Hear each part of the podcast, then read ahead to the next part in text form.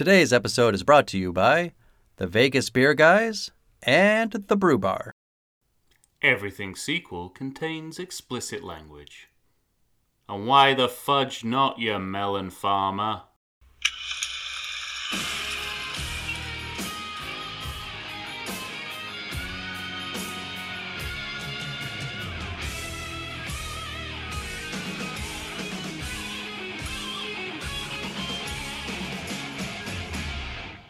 Hello and welcome to the Everything Sequel Podcast. This is the Bill and Ted's edition.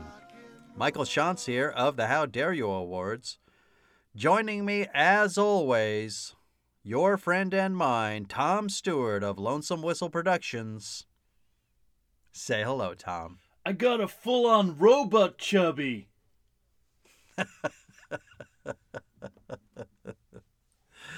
A perfect example of the lowbrow comedy that exists simultaneously with the highbrow comedy in this movie.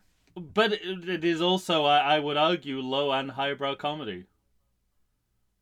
Yeah, Because right. it's, you know, this there's a lot of me, there's a lot of uh, metaphysical discussion in this movie, Plenty. and I and I'm gonna say, do robots get boners? Is a perfect example It's, of that. i- exactly. Yeah, you're right. You're right.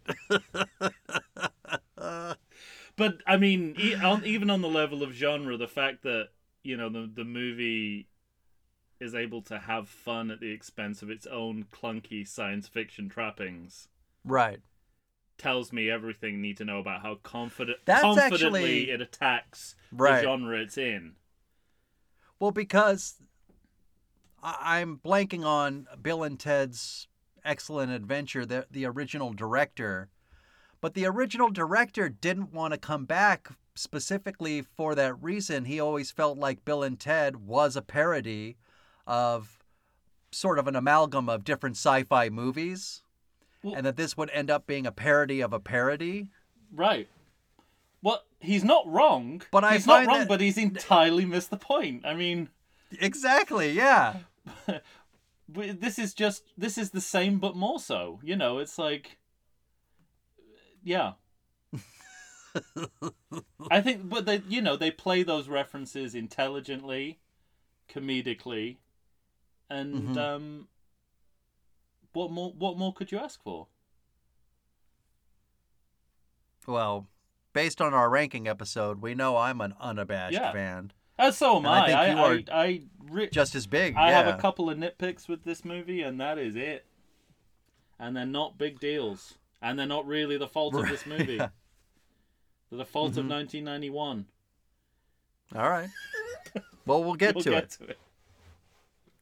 So we are, in fact, ladies and gentlemen, talking about Bill and Ted's Bogus Journey, a 1991 film directed by Peter Hewitt. You know, Peter Hewitt. Tom and Huck. Thunderpants. Do you know that movie? We, you know, we have actually talked about Thunderpants on this podcast. I, I, I, I had an inkling that Thunderpants might have been. There was a You brought up Thunderpants for Potter some episode, series, didn't you? when we did the Harry Potter series. Harry Potter. I rem- I, I vaguely remembered that there, that um, Ron Weasley was in. I, we were talking. Thunderpants. We were like comparing That's right. everyone's. Because I hadn't heard of it at the time. We were And comparing. now I'm asking you if you've heard of it, and you're the one that told me. Great. we, we we were comparing the different like post Harry Potter career trajectories of the of the leads Right. and you know and I made the point that for a while Ron Ron, Ron Weasley had to sort of settle for uh, movies about uh, a fart powered A farting child, a fart powered yeah, fart powered. ch- Yeah. well, he also did uh, some some definite "How Dare You" nominees: Zoom and Garfield, Hmm. and then he did. Uh, he's done another sequel, Home Alone: The Holiday Heist, Whoa. which I'm sure is one of those direct to videos. He's uh he's a he's a little bit like that video Hitchcock guy. Was it Don Michael Paul? Oh, yeah, I don't. Yeah, I don't. who did a couple of the Tremor sequels, and his his uh, Right. his resume is is sort of pretty much pretty much entirely video. But I find this fascinating that this, you know, guy, uh, the guy Peter Hewitt that gave us Garfield and Zoom, gave us such a interesting, Mm. intelligent, philosophical movie. right, and a lot of that's I mean, a lot just- of that's there in the screenplay, but Yeah, he does have to uh, occasionally has to bring that out artistically and dramatically, and I think he does a great Yeah. job at that. yeah, I do too. I mean, this movie also only has fifty six percent on Rotten Tomatoes. see, this is That's that's criminal. is- That really makes me sad. I don't think people got it. I don't think people got it. I think I think it's misremembered as a as a misfire. Oh, I think Face the Music is part of that problem. I think because it's almost situating you mean? itself as a direct sequel to Excellent Adventure. Well, we talked about this Uh-huh. on the previous episode. yeah, And I think because there is this slight embarrassment about Bogus Journey, which is which is absurd. which is absurd. And you know, you get this with with any movie that takes a, a certain formula known for its lightness into darker territory. It's almost automatically seen as a Yeah. bad move, which is lud. I mean, absolutely ludicrous, and especially in this. it's context. ludicrous for one, and also in this particular example, I mean, there's darkness in the movie, but there's it, it's not a lot.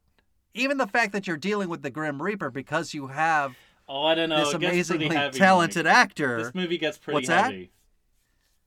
I mean, They die twenty minutes into the movie. they die and they go to hell. Right, but you don't know when you're watching But it that they're not dead forever. and that really struck me in this viewing. so but but even that like the only the only part that really truly feels dark is after Lucifer or Beelzebub himself sends him sort of into that world of Twilight Zone and German Fucking expressionism horrible. of of child But- sadness. but That's you, dark. You look at all the. You But- look at like all. You go online. You see like what are the top Google images for this movie? It's that horrific stuff. It's Alex Winter dressed up as his as his own evil grandma. yeah. The fucking Easter bunny. The yeah. By the way, the I have a note Pan's that- Labyrinth hell maze. Yeah. Right. But I do have a note here that uh, one of the IMDb notes was this is the only movie in the history of cinema to fe- feature both the Grim Reaper and the Easter Bunny.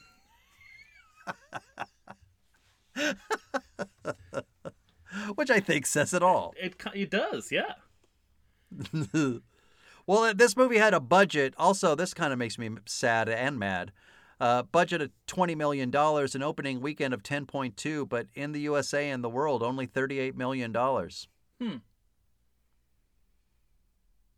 I I I think you're right when you're saying that people thought of this movie as a misfire, So and that really is astonishing to me. it is. It's Because if you're a lover of film, hmm.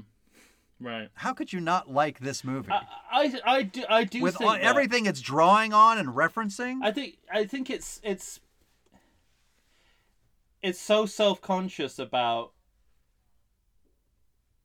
about kind of flipping flipping the script. I wonder whether you think the movie's self-conscious about it? Yeah, when you kill your characters 20 minutes into the movie and have an extended sequence in hell, I think you're going into darker territory than say, you know, Beethoven playing an electric guitar or whatever happens in like I haven't seen it in years. Excellent adventure. It's Yeah, but I, I think I don't think they're self-conscious about it. what the, the, this I is think the they're darker making this a the- bold choice. This is the this is meant to be darker material than the original. yeah. You don't think it's self-conscious. You think it's an accident. No, I think it's purposeful. I do too. That's what I'm saying. Oh, I thought you meant self-conscious in like No, I meant self-conscious. they don't in- feel good about artistic it. Terms. No, no, I don't think it's Okay. insecure about it at all. yeah, like insecure. Yeah. The movie's called Bogus Journey, and as I understand in the Bill and Ted lexicon, bogus is the opposite of excellent. right. No, I think they're going for that full throttle, and I think Okay. I'm glad we're on yeah, the same I just think Thank you. I, I think you know, I think audiences and critics, it sounds like, think that that's autom- like that's automatically a mistake. That it's not right. right. That that, that it was acci- that it was accidental. That it was. It was not being able. To. Oh, I thought you meant a the mistake as in just the wrong way to go. the wrong way to go, but also that they'd somehow fluffed the material. When in fact, when you watch this That- movie, that's absurd. That is though. absurd. Like that's because when you watch, but when you watch the movie, it's very, very clear that this is the direction they wanted to go in. Mhm. Um, and they did everything to to make that a case. It's also, you know, just from a purely sort of, just in terms of originality, you know, the the screenwriters Oh, are asking the yeah. question, okay, we've done time travel. What's next? Mhm. Let's go to the afterlife. right. We've got a dichotomy there. We've got heaven and hell. That can be our past and our present this time. Let's do it. mm-hmm. Um, so, yeah, But they're they're they're drawing on so much more too cuz they're they're drawing on the idea of people that are subject to free will, meaning that they like you know, they have to find themselves in their purpose in life. yeah, and the only way these two characters can find their way back to the purpose that they're supposed that you know they know they're supposed to get to this concert. Right, and they have to go through death to do that. Yeah, but they're the two perfect vessels to go through death because nobody's ever beaten death. Right. I, I i mean we're not really there yet but anyway i like uh, it's just working on Yeah. it's drawing from such deep wells Yeah, that make me admire this movie so much there, there's a there's a um a psychological depth, and there's a Mm-hmm. cinelliterate depth here that makes all the difference for Yeah. me. But yeah, maybe you know, two or three years later, everyone's you know creaming over Pulp Fiction. Maybe it was just two, three years too early, too early maybe and they didn't see it coming in a Bill, you know, in a Bill and Ted sequel. Oh man, I mean, I watched this movie and I, I sort of lamented that it's not Yeah. up it's not up there in the upper echelon and stratosphere of what people think about for sequels. Cuz it's that good to me. Yeah, and I, I always held it in really On its regard. own and as a sequel. Say again. On its own and as Yeah, a sequel yeah. cuz like you said, you know, we already went to the past and we we we brought back some of of history's most famous and important people. What do we do now? Well, let's kill them. Yeah, But but like not just kill them. Let's have them go through an existential and let's meet Crisis. their evil doppelgangers With- as well. That's Yeah, like one right, of the first things yeah. that happens in the movie. By the way, this series as a whole, I have never known a film series that is more concerned with creating alternate versions of their Of leading yeah. characters than this series. I know. Yeah. I mean, it's a fetish. It, go, it's it goes really fetish. bananas. It goes on ban- it goes bananas in the next It goes film. bananas in the next film, but in this film we get And I'm not talking like just a bunch of bananas or like a tree of bananas. I'm talking a plantation of bananas right that you couldn't see from a banana you know, a if you will. yeah. But but even you know here we have we have uh we have Ghost Bill and Ted, Evil Bill and Ted, Right.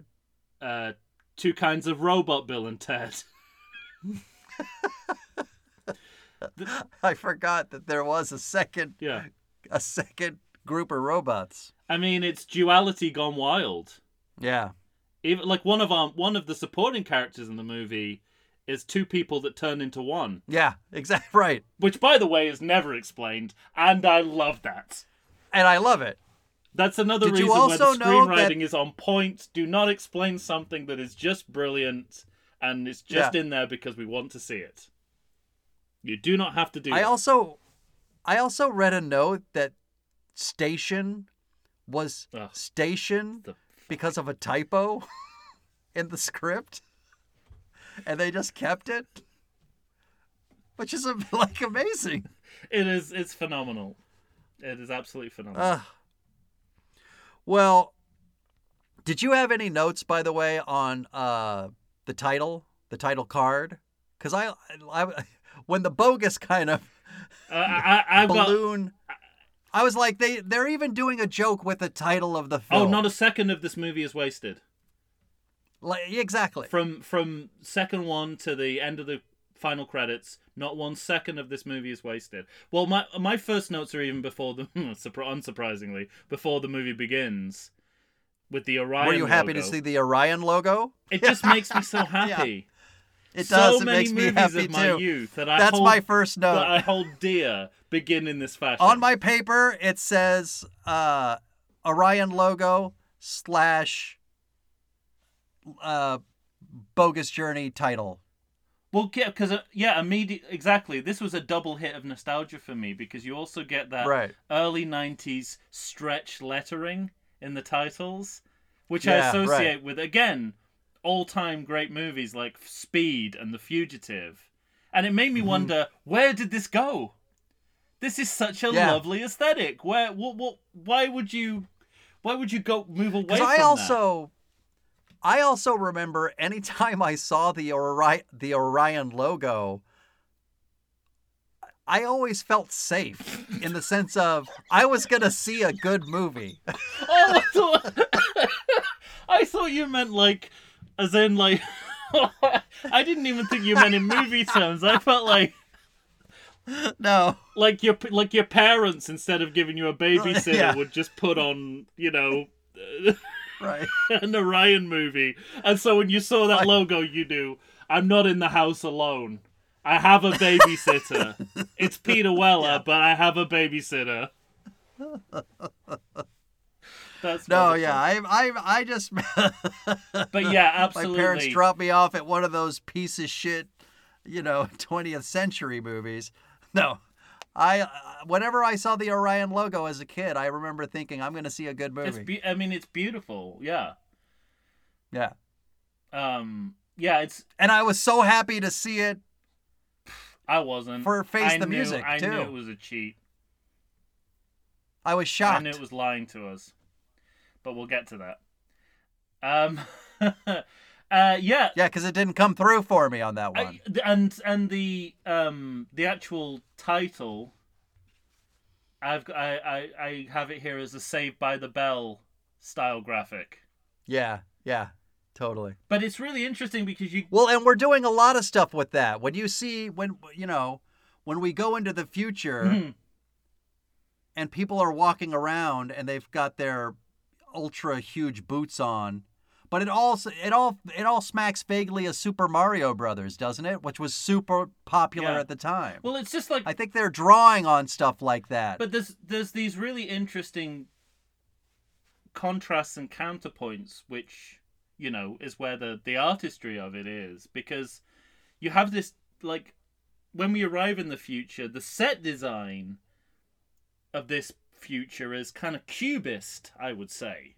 yeah, It has a kind yeah. of Picasso-like edge to it. But then you've got the the kind of comic book style of the titles. And again, so you have that that juxtaposition of high and low, hmm which is all working together. And then in terms of costuming, it's like a full-on kids cartoon. It's like something I'd show to my Right. kid on Nickelodeon. Um, Yeah. But the set design is is austere, like hard sci-fi. Hmm so you have this immediately you have this mix of, mix of goofy and grounded that's just i mean it speaks to the richness of the whole movie. And then Yeah. joss ackland turns up and you're like fucking hell. I mean we're we're we're, we're like we're setting a high bar here right? It's sort of like Right. because you expect the first that you expect what? You expect uh, george carlin to return obviously well, it's like oh, Sure. oh yeah let's just throw in one of the greatest character actors of, of the age Well, and I have something to say about Joss Ackland too, because you're right, one of the greatest character actors we ever had. But he also, you know, from what I've read, only did the movie because family members kind of wanted him to, and he wasn't super happy. Like he didn't get it, and he didn't think it was very good. And he always even kind of regretted doing the movie. There you go. There's another But- reason why people might there's another publicity reason. might why- think less of it. Yeah, but but it reminds me of our t- our chat for Mannequin when we're talking about G.W. Bailey, who said we really thought we were making a movie that nobody would see and blah blah. But you never see it in the performance. Well, that's professionalism, isn't it? It's just And yeah. I mean, Joss Ackland brings exactly what you want Joss Ackland to bring whenever you see him on screen. And and this is not specific to maybe this movie, but just excellent adventure as a as a franchise. But it struck me that you have George Carlin and you have the phone booth. Mhm. So you've got a, you've got a reference to sort of one of one of the great. I mean, comedian is reductive. One of the great Right. spoken word artists of the last thirty years. oh, are you kidding me? The the stratophonic oxygenatic amplifier graphophonadella verberator? Yeah. Because you know he wrote that himself. You've you've got to think. Oh well, at least he has he has the dexterity and the and the dexterous tongue to make it work. Or you know, Yeah. it's like it's one of the same. Or it's written for him and he nailed it. Wh- whichever way it came out. But uh, the the phone booth is a but he is delivers it in just the you know Yeah. in the exact tone that you expect from George Carlin, right. And it warms your heart. It does. But you have And it pho- actually ends up lasting for the whole movie because another thing I forgot was how little he is Yeah. in the movie. absolutely. Yeah.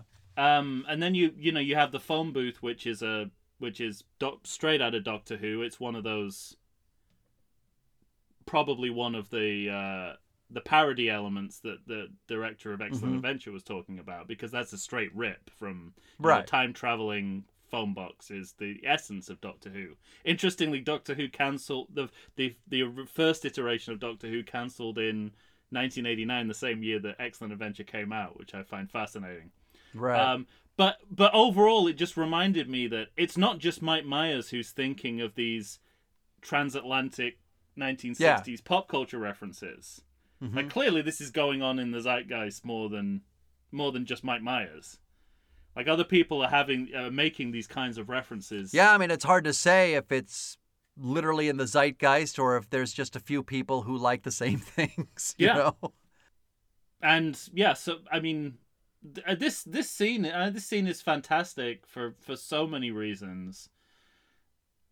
I You're talking it- about with Carlin and well, the, well, the whole I mean, the whole scene, the like we we we do something that a lot of sequels do, where they kind of they're trying to find an interesting way to do a kind of to recap the f- the previous movie yeah, yeah, yeah. I, I have the same note. with the historical figures coming out of the phone booth, and they're sort of like Mhm. they've given you the first movie in a microcosm there. It, it, yeah, in, in under 20 seconds, they've given you the first movie.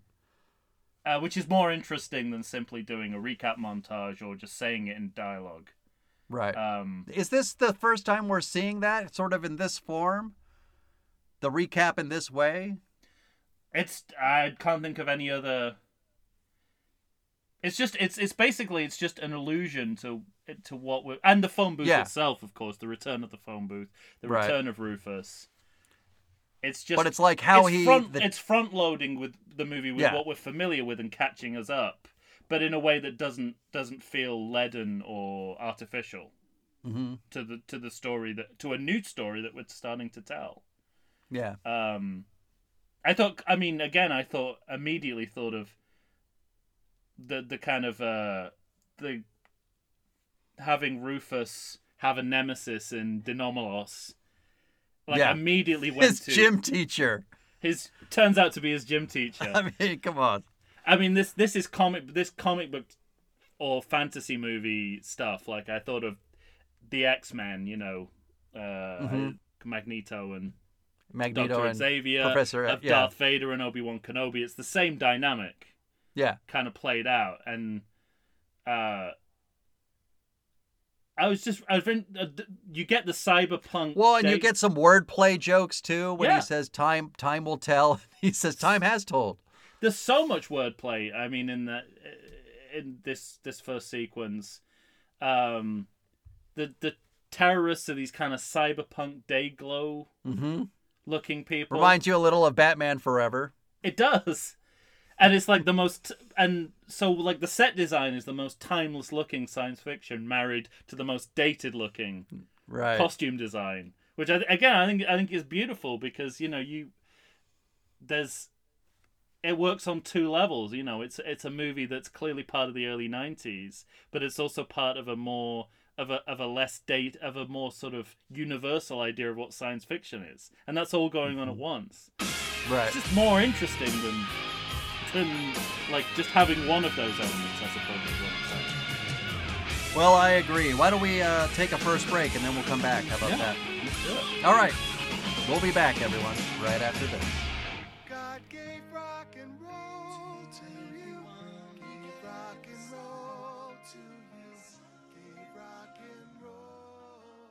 I like to think I know something about beer, but nowadays even I get overwhelmed when confronted by the exhaustive selection of craft beers they have at bars, breweries, and even grocery stores.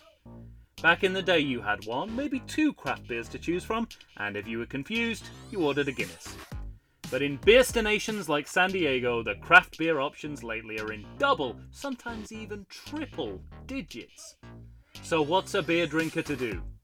You need what I need the Vegas Beer Guys. Your beer of choice should be a perfect blend of malt and hops. And so a live show about beer needs that same balance. And the Vegas Beer Guys matches beer expert Dan Aker with self proclaimed beer novice Stephen J. Weiss. The results are eminently drinkable. They're on Facebook, they're on Instagram. They'll try new beers, they'll tell you about beer. Think of them as your beer Sherpas guiding you up a foamy headed mountain to reach the peak of your pint. God, I need a beer.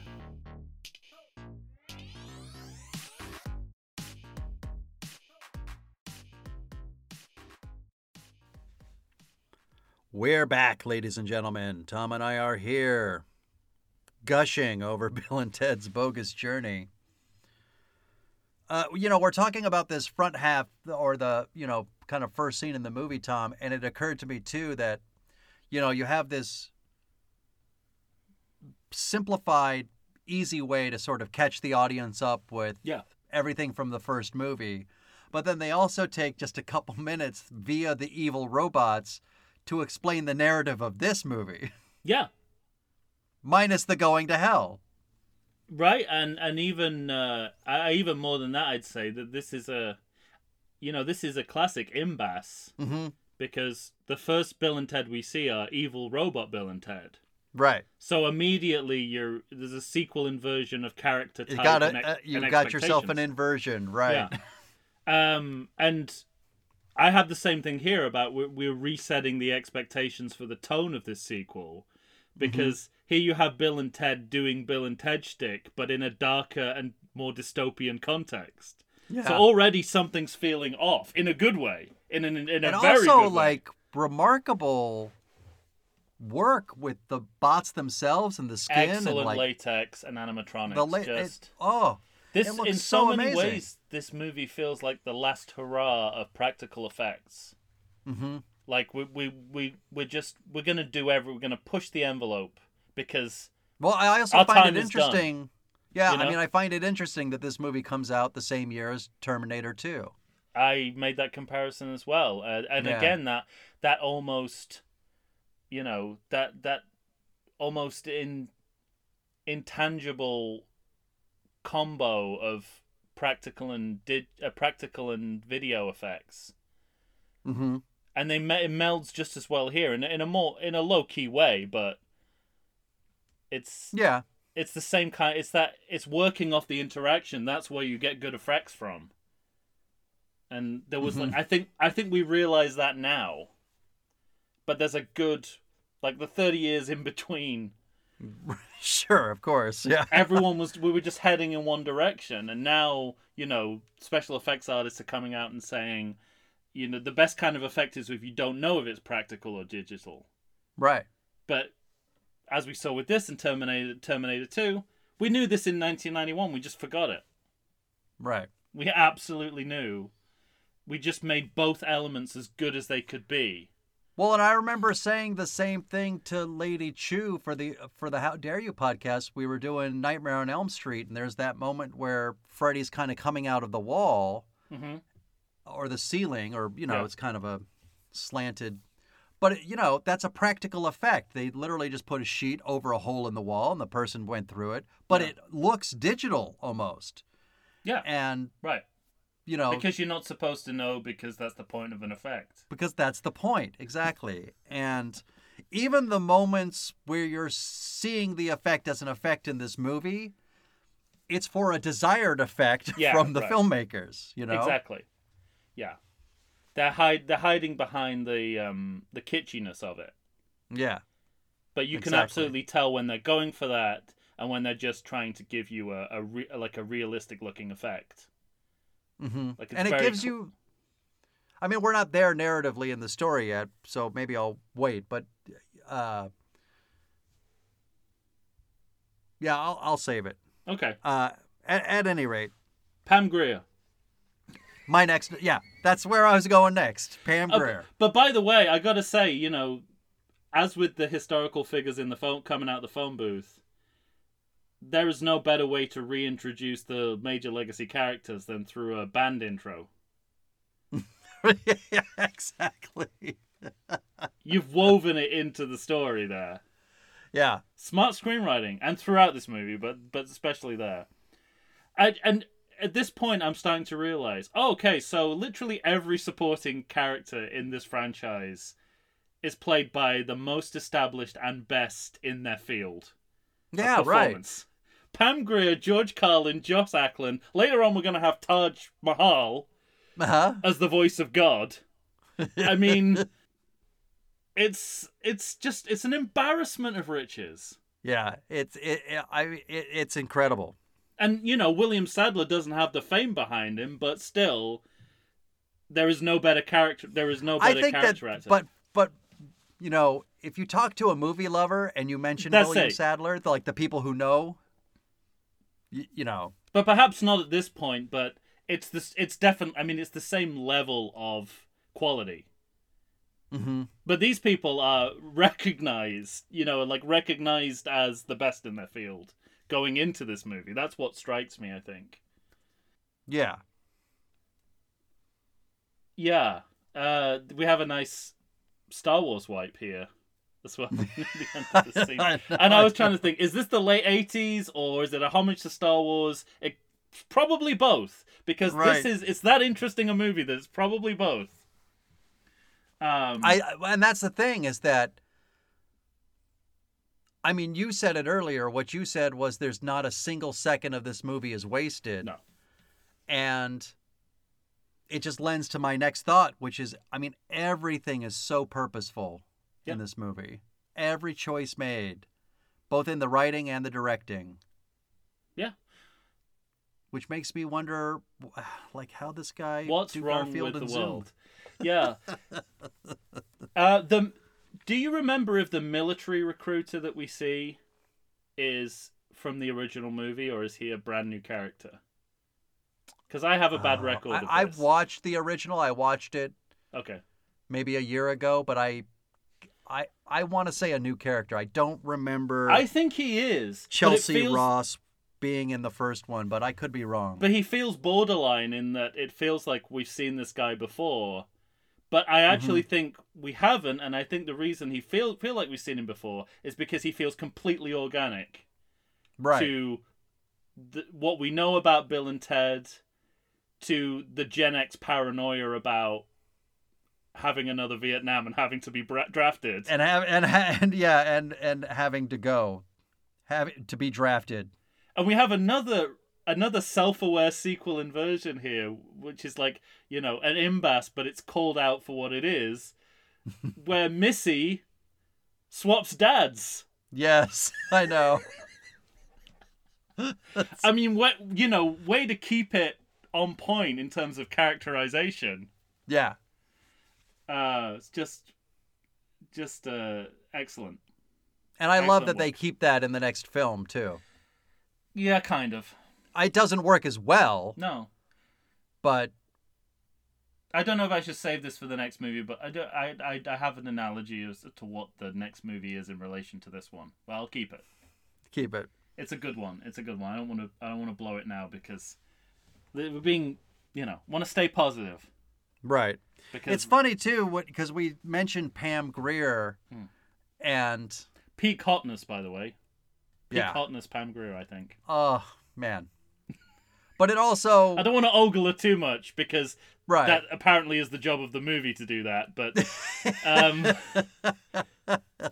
But it also struck me that you know it's 1991, so we're six years away from Jackie Brown, yeah, and you know she doesn't have a lot to do in the film. no, So, so it's one of those things where you know you you love that she's in it. yeah, Like I love having her, but it also feels like a waste of her talent. I wouldn't say. Oh, I think I'm- she's actually. I think she's well used actually overall. But it takes the whole movie for you to realize how important she is in the movie. Right. Yeah. Um, and I, I see why they cast someone But of, the other thing is, it, of her you know, star in it. Yeah. Like I get that totally. Because and her gravitas, her gravitas kind of lends to the the bit at the end, Yes. so that works. And then um, something I remember from my very first viewing of this is the we see Bill and Ted watching the a rerun of Star Trek Yeah. So with w- William William Shatner clambering over Vasquez rocks. is it the which- Gorn Rock episode, or what's it called? Yeah. Uh, oh. Well, this exposed the limits of my nerddom. Um, well, this this I have the same. I have the that exact. But I just that I do love that they have that episode on a television that they're watching, and th- and then it's you know we're gonna be that's where they're gonna be thrown off a cliff. Yeah, and it works that- on two levels because we all Yeah. know that that's Vasquez Rocks, which Yeah. would be accessible to B- Bill and Ted geographically. Mm-hmm. So you're both reenacting Star Trek, but you're also making reference to where the actual locate geographical Yeah. location where it was filmed at the same time. Uh, which again is that brilliant postmodernism that this movie encapsulates. But I Mhm. also thought that like Star Trek's are really good at this point, sort of like it's it's Gen Xy enough not to seem like pure nerddom. Yeah, right. It's like, and the same thing happened in Wayne's World 2 with Bob Odenkirk and Robert Smigel. It's like, we're not those nerds. Yeah, We're nerdy, but we're not those nerds. And I felt exactly the same thing here. It's like, we watch reruns of Star Trek late at night because we're Gen X. Yeah. But we're not, ner- you know, we're not nerds. We're not full on nerds. We like, we don't know the name of the episode. We know it's the one where he climbs up Vasquez rocks. You know, it's that kind of thing. Yeah. And then here's uh, probably the first like in this scene when where evil robot Bill and Ted and regular Bill and Ted meet. hmm Um, the built-in awareness of repeating yourself in sequel form, because they, he says Ted, it's uh, Bill says Ted, it's us again, yeah, yeah. Right. which is a phenomenal line It's a fantastic line. because you're aware that you're doing the same thing again, but the dramatic irony is it's not it's not the same. Well, and I but also they don't, like but the... the- characters don't know that it's not just Yeah. them from the future. So it's brilliant, brilliant premise. But I also like this moment where Ted takes Bill aside and goes, "Dude, I don't know, but I don't really trust them." Yeah, and they have to make that decision as well, you know? And of course, his instinct was right, but because they've been through everything that they went through in the last movie, yeah, I, I just really appreciated the time they took to, to. yeah. The characters realized something was off, and then they talked themselves out of it, you know? That's it. That's great. And the next thing I have is that they they die, which talk about big swings. Yeah. There's Mhm. no bigger. Killing off Right. your your titular characters. I mean, Psycho is not called Marion Crane. You know, Right, yeah. you you kill them off. Um, and you know This it- is like uh, Bruce Willis getting off the plane and then getting hit by a car in Die Hard, right. It's you know? um, uh, you know, so you're like, uh, you know, this is this is a a lot darker than you're expecting, but you've been expecting it because of the way the movie's set up.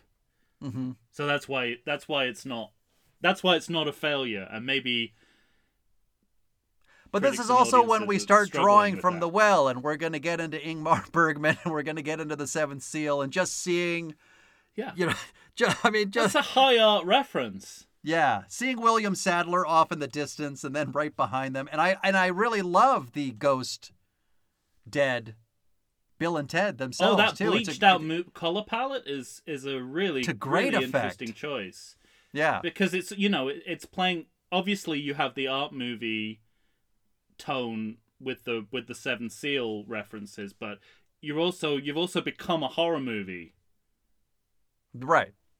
and stylistically, But to we, your we lean point into that. earlier, yeah, and to your point earlier, you still don't need any of that knowledge to be enjoying what you're seeing, No, no, no, no. which is great. But that, but that's again, that's why it's again, it's that sort of oscillation between high and low, which is Mm-hmm. so fantastic. It's not just that here's Death from the Seventh Seal looking exactly as he does in that movie, Yeah. but there's an underwear crotch gag button Yeah, on the scene. and uh, yeah, so there, yeah, exactly. And I mean, we don't, we won't find this out till later, but the nature of Death himself, as played by William Sadler, is a, a- an astonishing bit of comedy as Oh, yeah. it's written, as it's directed, as it's performed, like everything coming together in a perfect way. Yeah, and it, it's everything takes a very sinister to turn here. I'm still kind of, I'm still feel chilled from the from the image of Ghost Bill and Ted watching their doppelgangers try and rape their girlfriends. Yeah, that's pretty. But I think, but I think that you know, th- there there's stuff in here which I think minimizes rape culture, and that's not good. And I blame that on 1991, not this movie. yeah, But this moment but I also juxtapose that with is it's it's part of the it's part of the horror. It's part of the terror. yeah, Like it's built into the terror. because they can't do anything about it. Yes, And, that's and they exactly- haven't made the choice yet to confront death. right. Um. And yeah, um, we get some kind of cutting edge visual effects here as well. I mean, Mhm. it's not it's not as showy or involved as Terminator Two, but it's just as good. Walking through the ghosts looks fantastic.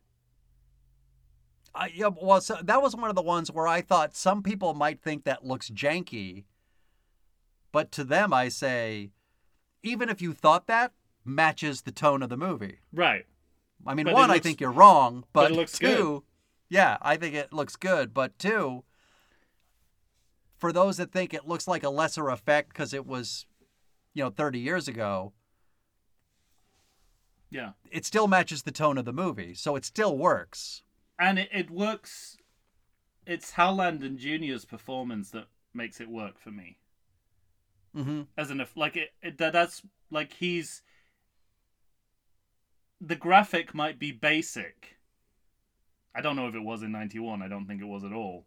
Might seem that way to us now, but the performance of Hal Landon Jr. Hal Landon Jr. It's one of my notes. He, I was is like, its own is- special effect, right? Oh, it's, so it's- good. This movie is nothing without the strength of its cast. Yeah, And then I love. See, this is what's interesting. Like Bill and Ted in the and, and I made the Beavis and Butthead comparison in the last episode, and I think it's very that's a very apt comparison because It that is works, a yeah. social satire, and so is Bill and Ted.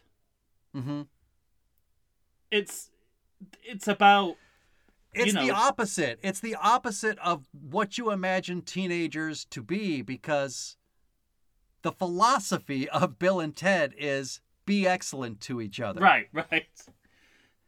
So they're they're they're, they're you know you're talking about that them having to be confronted with the evil robots Yeah. raping their the women that they love, and but i always juxtapose that against like how sweet and kind-hearted the two characters are, I mean that. and I that- think I'd yeah, forgotten that about these movies about well. what charming good people they are Yeah, and that goes a long ways. And, I it- think it, also cuts through the darkness, and I think it's intentional. To you know, that's why you can have all the dark shit because you have Bill and Yeah. Ted. You know, it's it's it's it's a it's definitely affectionate satire satire but satire nonetheless and the same is true of like the you know '90s yuppies, basically, like Missy's bougie sci- seance group. Right. Yeah. and that's what reminds me. It's like, oh, this is so. This is like social satire is at the heart of these movies. yeah. And maybe that's something else that we've that we've forgotten. That it's not. These aren't dumb movies. They're they're, they're movies about types of people that might be considered dumb right. in some in some contexts. Um, but yeah, so I. well, the and I mean, you've referenced it because they go to the séance, and and the, you know, the, so Missy's se- séance sends them to hell, Right. And this is where we really get I dark. And this this this is not this is not the joke that I think is as funny as the first time I saw it, although it's fucking funny. Uh, but I still remember the the falling into hell from my first viewing of this movie. the the you mean the the, The like the forever hell, a perfectly timed and executed gag. yeah and a, and an incredibly simple one. They Mm-hmm. keep screaming because they keep falling, and then Yeah. they wonder why they're screaming, and they're looking around at how much they're falling. It it sort of doesn't get any better, really. yeah I think it's. uh, And when they get to hell, you know, there's there's that mix of video graphic. was that the joke you were talking about in the No, ranking It was not. okay I Alright. did the, the best is yet to come. all right Um, Hell is this mix of video graphic and practical. Again, that Mhm. early '90s sweet spot of of uh, two modes of. You know what's great though is it, it looks like a precursor to south park bigger longer and uncut like that's what it looks like And then when they get into the Hell Maze, it looks like a precursor of Pan's Labyrinth. yeah right To the point where I wonder whether Guillermo del Toro is actually saw as this movie. talented as No, no, no. Maybe he maybe he saw this movie and was influenced by it. I was like, Right, it's right, kind of right. ridiculous how much this looks Yeah. like Pan's Labyrinth. Uh, but just that switch to like neo gothic art design hmm when you get to the military barracks in in this hellscape, well because now it's you're expressionistic. Yeah. It's expressionistic, but you're at the same time you have vibes of things that you recognize like Twilight Zone or Full Metal Jacket. and and comic you know the kind of the, the way that comic books are are illustrated Yeah. as well And because if you remember Twilight Zone the movie, you know, this section of the movie looks like certain aspects of, of, of one of those stories. i haven't i haven't made that i hadn't made that comparison but absolutely working on that level Yeah. it's kind of stunning how much how the kind of set design there is in this this kind of a mm-hmm. movie exactly. put yeah. so much into it and then But you that's know, what I mean about drawing from the deep well. And that's, I mean, I, I just respect this movie so infinitely for the ideas behind every choice that's made. yeah Uh, you know they're, we they're endlessly fascinating. Alex Winter plays his own granny, and you know Mm-hmm. it's a in a scene as chilling as anything in Texas Chainsaw Massacre. Right. It's the Easter But it Bunny also as well. it also plays on that thing of when you're a small child, the way you build it up in your mind. yeah, You know? absolutely. Yeah, like expressionistic. It's it's a psychologized version of of of representation, and it, it's magnificent. And and Yeah. okay, so here it is. Here is one of my favorite jokes in comedy cinema, right here. It's the playing Battleship with Death. Okay. With Death. I was gonna say, is it when they summoned I mean, summoned death and the battleship? and I, and mean, in in ni- whatever 92, 93, I didn't know that I hadn't seen the Seventh Seal, so I didn't know how funny this is. that's what I meant in our ranking episode where I knew of the seventh seal, but that at that time I hadn't seen it. But it's So some of it goes over me a little bit. right, but it's it's just the idea of it is funny. The bones of it Right. are funny. Yeah. Oh, The idea of playing Battleship, you know, death challenges to your game, you expect and you have it to, to, be keep in chess, mind. but it's Yeah. not. Yeah. But it's you- Battleship. But you also have to keep in mind that it's prefaced with Death.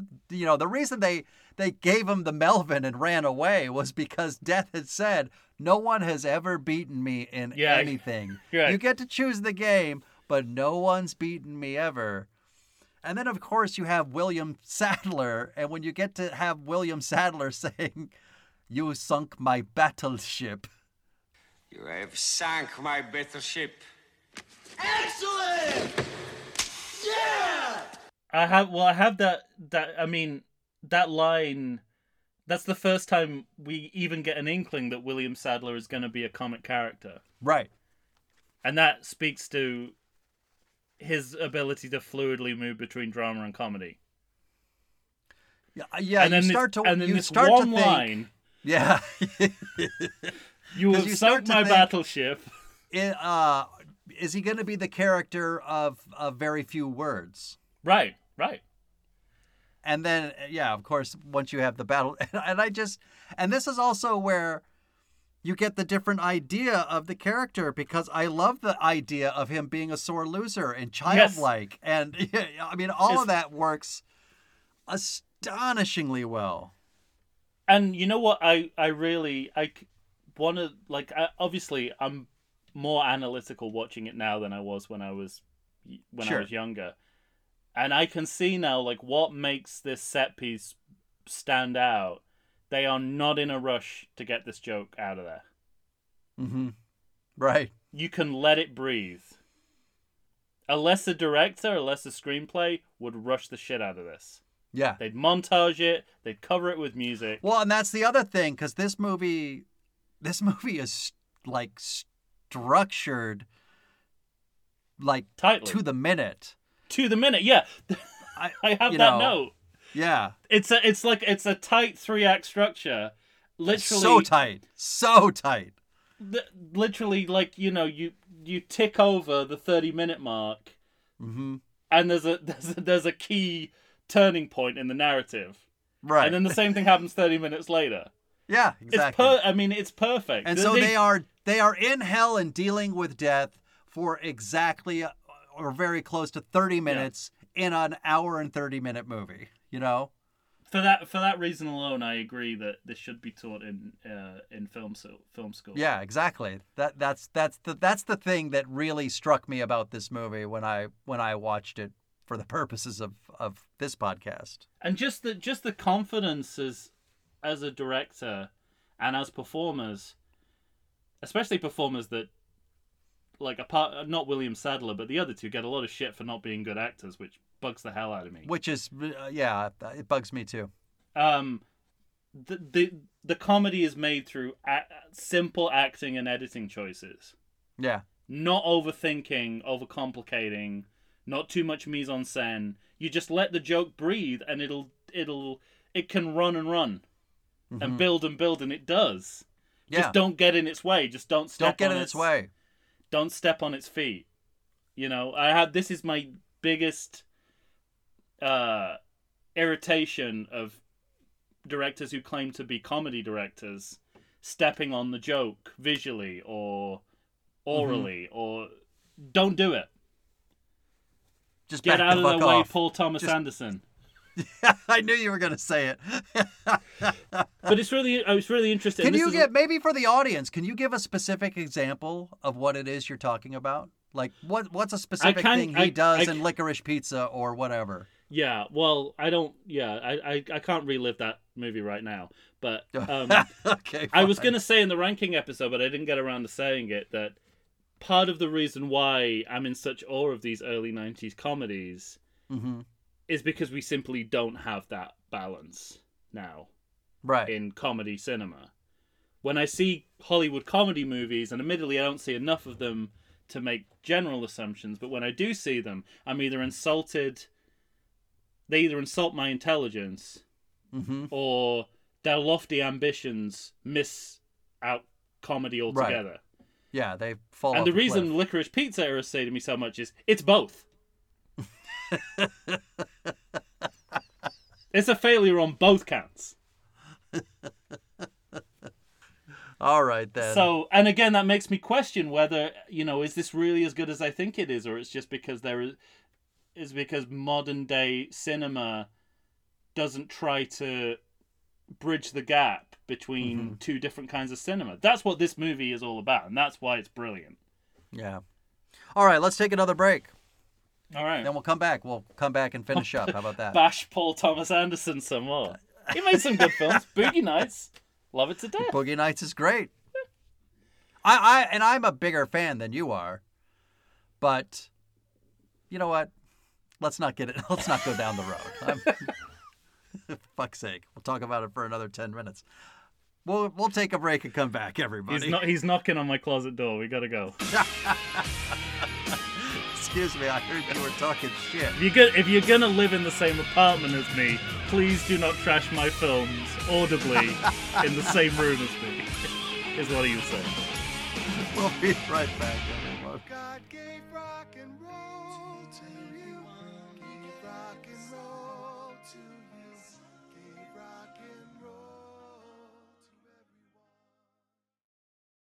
If you're anything like me, you spend the majority of the day wondering whether you want coffee, beer, or wine. Whichever way you fall, Brew Bar has you covered. Located in the heart of 3rd Avenue Village in glorious downtown Chula Vista, California, which is also my neck of the woods, Brew Bar is a coffee shop, bar, and eatery rolled into one delightful package. Tim and Alex run the place, and let me tell you, listeners, these guys know their coffee. And after you've been in their company, so will you.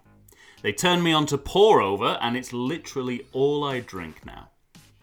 If for some crazy reason you don't want to try the best coffee in the world, they've got espresso drinks, all kinds of teas, and even coffee cocktails. You heard me? Coffee tails. And we're just getting started. Bottle service on craft beer and wine, alcoholic and caffeinated potions, an all day food menu with plenty of vegan options. All served up in an atmosphere hip enough to know you're getting the best quality, but not too hip that you feel the need to drive to 7 Eleven and get a bucket of brown swill. Brew Bar. It's the best place to be for beer, wine, coffee, and tea. And if you go, you might even see me. And of course, we are back once again, ladies and gentlemen, finishing up with Bill and Ted's Bogus Journey. I fucking love this movie. Mhm. fucking love this movie. Also, we, we just picked up with the the introduction. Well, not the introduction of death as a com- comedic character, but it's also important that he's the straight man Right. in the routine. Yeah. So you're right. we now have an entirely new element to the central dynamic. It's like you've got Like the comet, like it's not just the characters and the story that's moving forward. It's the comedy is actually moving forward. It's becoming a different kind of comedy. yeah. It's a comedy of the two. You got two Costellos, and now you've added an Abbott. Right, right, or like Marx Yeah. Brothers, I suppose. You know, you've got Right, you've got your. I mean, he's you know he's not he, he's better than a Zeppo, so I suppose he's like a he's a Chico, I suppose, in a sense. There you He's go. Sort of like not as extreme as the other two, or maybe even a Groucho. I don't know. You're right. But I have I have constant notes where you know the the first act ends, and I say I wrote perfect first act. The second act ended. I I wrote outdid the first act. It's a, that, it that was unbelievable. like clockwork. I mean, it's it, you know, the well-oiled machine that this movie is really astonished me when I watched it. Yeah. It was a joy to find that out about this movie. And yet it feels indulgent in the right way. You don't feel like you're. It doesn't feel utilitarian ever. No. I mean, when they're when they're kind of playing tennis with their ro- with their robot heads, it's like it's like you're still having fun. It's just like you're having fun, but on time. And you know, speaking yeah, exactly. And speaking to your point earlier about the actors themselves and having in the past gotten shit for not being good actors, Yeah. watch this movie and watch them play Bill and Ted essentially exactly the same, yes. but evil. Right. And it totally Because it's all there. You would never mistake the two. You never you never would have interchanged them. You know Most actors exactly would who they die are. for that level of subtlety. Ugh. Uh, it's about here that we're well, we go to heaven. Oh, yeah. Uh, um, again, more more like great interplay of video and practical Mhm. effects. We got you know something as simple as a glass floor, Right. and then some more kind of complex. And that's that's how they walk effects. in. Yeah. that's the first thing you see. Um, again, like you know, it's like the twins in Judgment Day. Sometimes the simplest answer is the best. Is the best About answer. how we do the exactly. effect. Uh, we just film them, uh, in, you know, from under underneath glass. Um, and s- station. and fucking Ex- station. exquisite creature design and puppetry. yeah. Again, it enters into a whole different domain of filmmaking. It's I mean, like, it, it's. it's like we're in Labyrinth suddenly. I was gonna. I was. That's exactly what I was gonna say. I was gonna say it's, you know, because they also kind of look like a version of the creatures, the good creatures, the, you know, the sort of wizards from the Dark Crystal. Dark Crystal, very much so. Yeah. You know, at least in the face. It's like, And- but, but you know what? You know, But they're as good as anything Jim Henson has ever done. I have exactly the same. I say it's the equal of a Yoda or a Jabba in desi- in design, but yeah. it might even be better because I don't know what magic they're wor- visual magic they're working here, but this puppet has a mobility that that the Lucas Henson puppets never had. Yeah. Right. When when Station is going around the parking lot and in the in the DIY store, it's like Mhm. he is moving with the rest of the characters. Yeah. I actually really don't know how they pulled it off. I, I'm sure it's a very complex interplay of like blue screen and and puppetry, hmm but it looks entirely organic. I don't see the seams at all. Yeah. So, I think this might be like this is Henson plus. right? This is not like you're not matching Henson. You're you're you know You're exceeding Henson. that fucking Yoda puppet. Its eye started doing weird things after one movie. you know, it's like Jabba couldn't go fucking anywhere. Right. This guy's got it all. Station has it all. And again, it's like, why aren't people talking about Station when we go back through the annals of creature Yeah, right. design? Is it mm-hmm. just me who's impressed by this? Is no one else impressed? so and, and Oh, it's just fuck. it's so random and so surreally silly. All everything to do with Station. It's I- just I- I- glorious. like we've it's like we've, have a- to we've s- abandoned logic for like twenty minutes. Yeah. Right. It's beautiful to But have that also- in your screenplay, which otherwise is like explains everything, but refuses to explain this. That's how you know you work That on you're another right. level. Exactly. You can go. Well, and the this entirely random character will never be explained. you're also dealing with two creatures that are never going to be fully explained, but upon meeting them, they are playing charades and they are trying to deliver Smokey and the Bandit Part Three. And then Butch and Sundance, the early years, and then earlier Oh, in the movie, great. there's a reference to Exorcist Three, Yeah. um, which is where the One know, and three. one and three. But Yeah. it's there. It's, it, it's an acknowledgement that we're in the world of sequels, and it's beautifully done. Yeah. And so much. That's what I'm saying about like I never noticed that that was that was pointed at sequels, because I remember I remember the joke of Death guessing Butch and Sundance the early years and the embarrassment of it being the joke. But I'm like, yeah, that's still the joke. And if you didn't Yeah. understand the significance of it, it's as funny. But oh, that's a famous and famously bad sequel yeah. like Smokey and the Bandit three or Part two, three. whatever. Yeah, I'm like, oh, they're Because Smokey is the bandit. they're talking about them, and I'm like, oh, now I'm going, oh, they're talking about themselves. Right. That's what they're worried this is. I mean, it's perfect. It's amazing. Oh, just, just beautiful. Uh, I love the DIY store montage. It's like Mm-hmm. action movie mission prep meets the dressing up montage. It's just great. This th- I'm so glad they chose this as their montage opportunity, not the battle, not the playing games with death. Not the playing games, exactly. because Not that would battle have with been that's death. the low hanging fruit to do that. that would have been upsetting.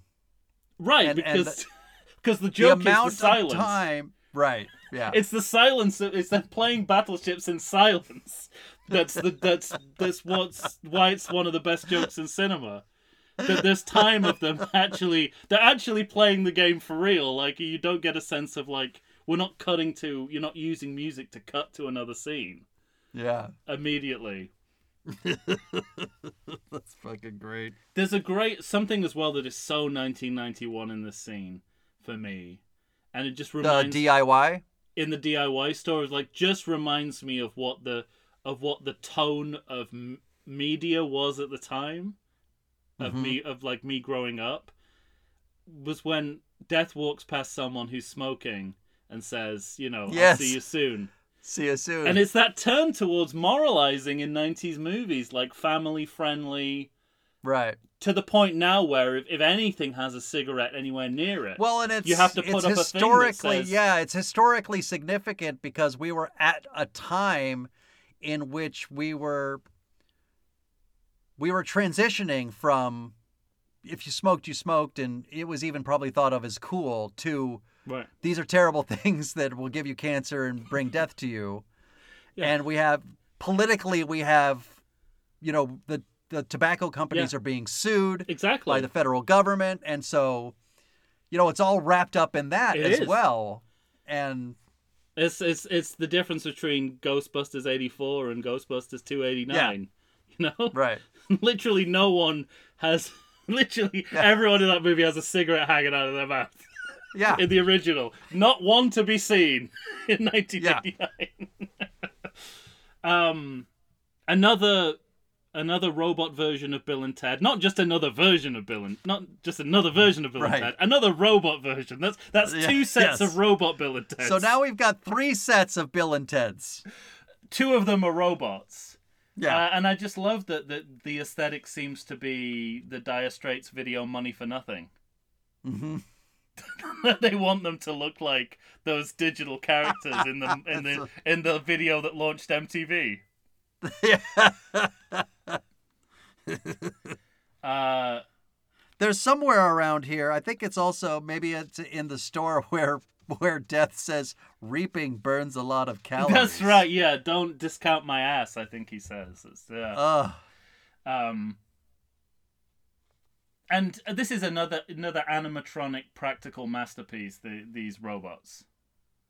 yeah. They look like they literally look like they're made from a homemade kit, which is what they are in film. which is what they were yeah it that's the thing i love about it is you have the exact replicas Yeah, and then you have station that puts these together out of but but but it's also carefully constructed by the filmmakers yeah, to look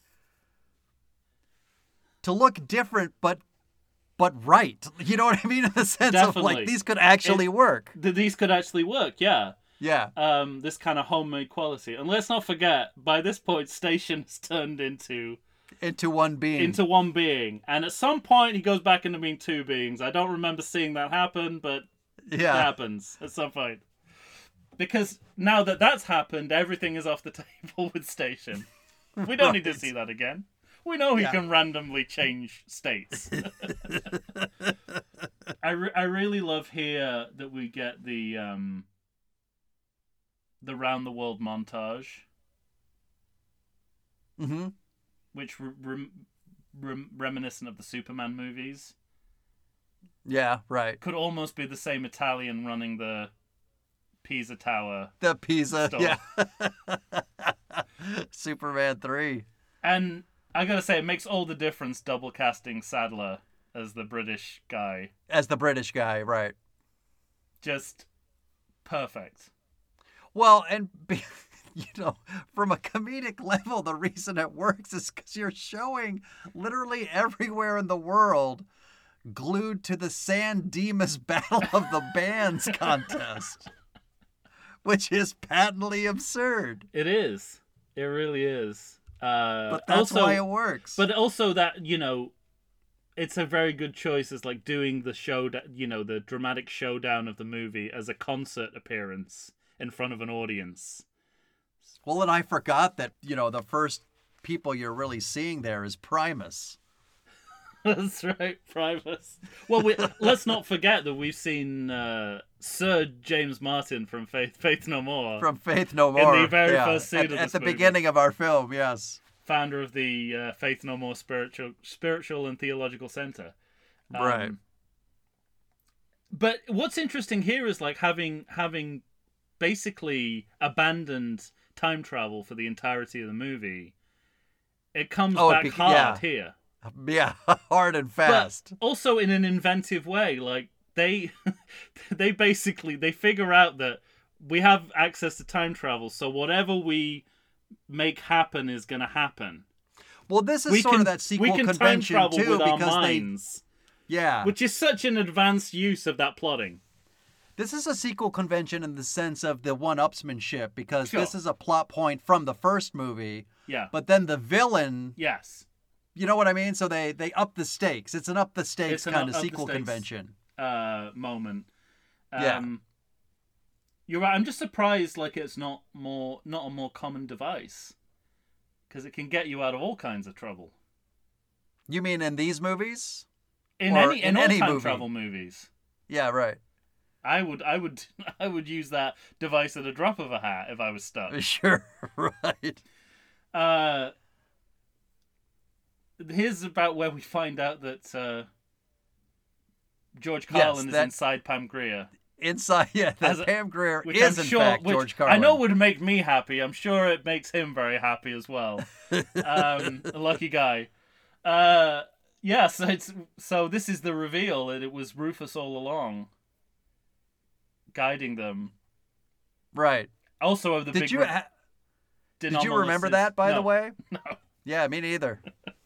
Um, also, the De Nomolos, as as as you revealed, is rather than being Rufus's nemesis, he's his old gym teacher. It's amazing. which is a fantastic reveal. Um, but uh, here, here's another point where they use time travel in a, in like a really interesting way. They say, "Let's go off and get good and come back," yeah. right. and it's like that's 16 months. but that's like the philosophy of the screenplay, isn't it? It's like we can't waste a second, right? Everything. So it's like mm-hmm. so if we have time travel, let's use it as a way to to do passage of time. Yeah. without having to to like cut to another scene or add another scene in. It reminds you of Einstein going into the future for by 1 minute. Right. Exactly. Yeah. Um also when they come back their beards are a delight. No, yeah.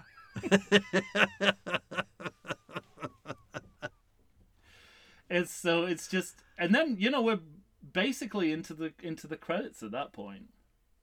Mhm. Um which I have nothing to say about. No credit check Of course, you? of course I do. Oh, okay. Of course I do. I was like, you know, there's a because I caught myself halfway through and I noticed something about whatever it said, excellent gaffers or something like that, Yeah. and uh, it gave me a rubbing off on chuckle. Yeah. Yeah, no, I, I have that. So, for, I mean, this actually, this is this is this credit check is pretty, pretty much the movie. Like it's still part of the movie.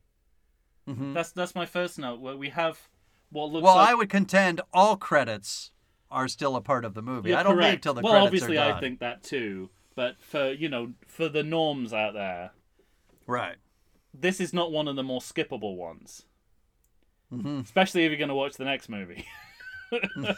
So we get what is kind of like some like newspaper articles that are moving in a kind of screensaver fashion across the screen, Yes. kind of bouncing around in this proto screensaver.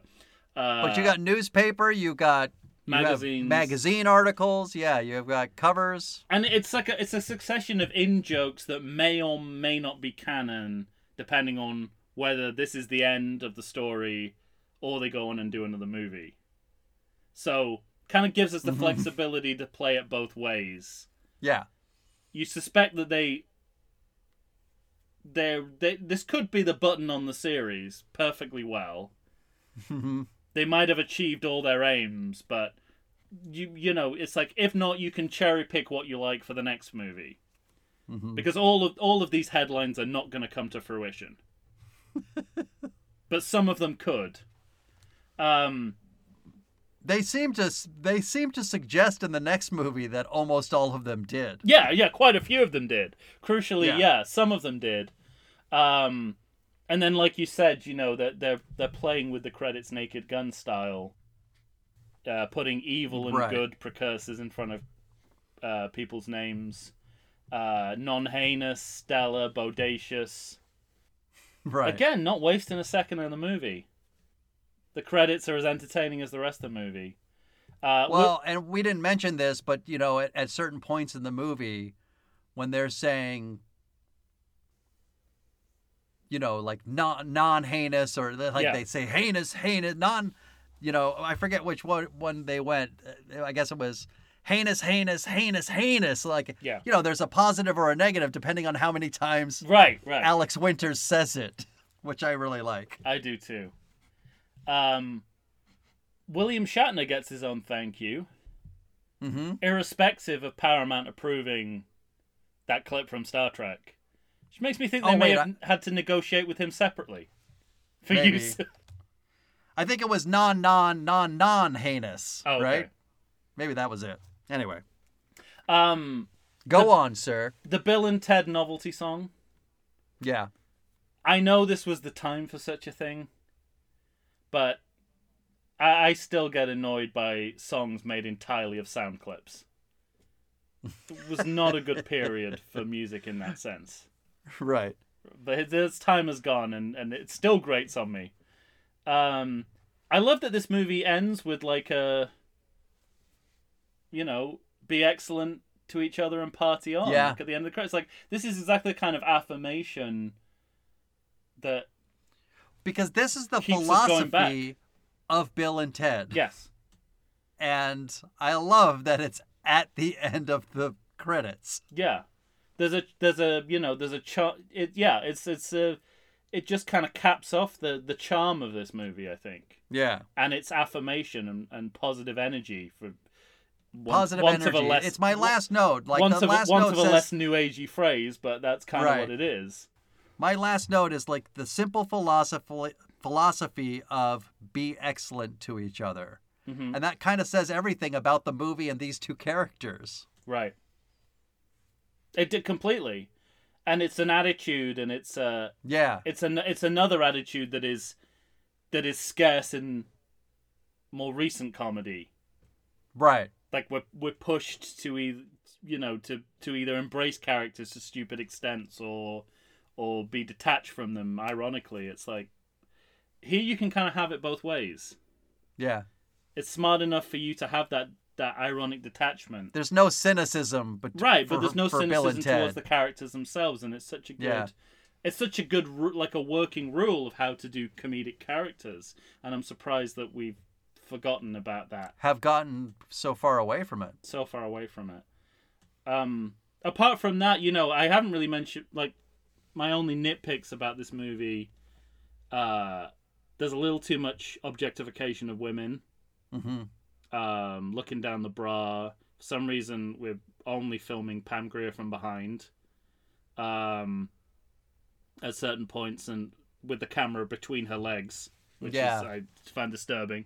The minimalization of of rape in relation to the princesses, I think, is problematic. And then there's a And the dropping of- piece of homophobia in the final scene. Yeah, I was gonna. I was just gonna say the dropping of Bill and Ted with the homophobia, Yeah, with with uh, Joss Ackland. but that's In- also a in- callback to the first film. Yeah, but we, but you know that they ha- it even has to be. It's clearly not even Joss Ackland making the aroused noise. It's clearly a piece of ADR. So that just says it all about how that shouldn't have been in there. Yeah, Um, but those are 1991 things. I don't lay that at the door of Right. the movie at all. You would get that in any 1991 movie. Unthinkingly. absolutely. Um, Yeah, unflinchingly. yeah.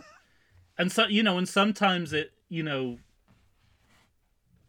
the other thing that's kind of interesting, and I think that's what they're trying to kind of apologize for, or answer in the next movie, and I don't know how successful they are at it, but certain kind of sexual morals, the idea of the foursome here hmm is kind of embraced in a way it isn't in the next movie. which I found interesting. Well, Like the the idea of that they're just this happy foursome who might all have sex with each other. We don't know. It's sort of fine because it's the '90s and we're looser. But I in the next movie, they have to have a from- therapy session about that.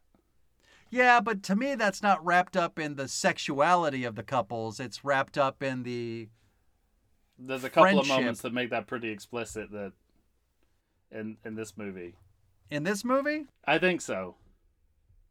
Well, what? Just because they have uh, two beds in the same room? well, that that might be part of it. Yeah. Maybe that's enough. Yeah.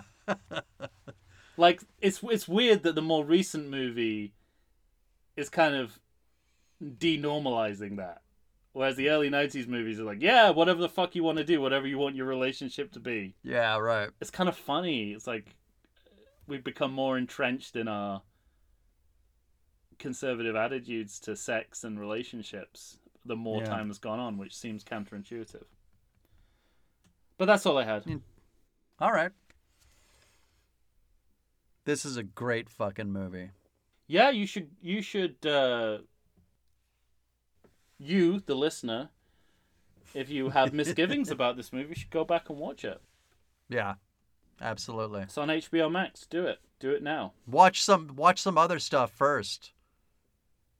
You know, I mean, go ahead and watch The Seventh Seal. Twilight Zone the movie. Yeah, I mean, you might That you might episode of want to Star Trek. You might want to watch Full Metal Jacket, some Twilight Zone. Oh yeah, there's a little Full Metal Jacket, isn't there, in the military Yeah. barracks? Yeah, yeah, yeah. Yeah, Working on that Maybe, three to uh, seven years rule. the the the cabinet of Doctor uh, Caligari or Wings of Desire, even, or you know, some some Wim Wenders, uh, or uh, Well, yeah, Wim Wenders shit. all of that is in here, and for us Yeah. to say that without question means that it's a smart movie. Right, exactly. All right, that's it, ladies and gentlemen. Bill and Ted's uh, Bogus Journey is in the books. Coming up next, of course, we'll be talking about Bill and Ted as they face the music. Tell us what you think of Bogus Journey, though. We really want to know. Do you love it as much as we do? Find us on Facebook, Instagram, or Twitter. Please send us an email to everythingsequel at gmail.com. The man is Tom Stewart of Lonesome Whistle Productions. I am Michael Shantz of the How Dare You Awards. You'll be hearing us next week for uh, As We Face the Music. Say goodbye, Tom. I can't believe we just Melvin death.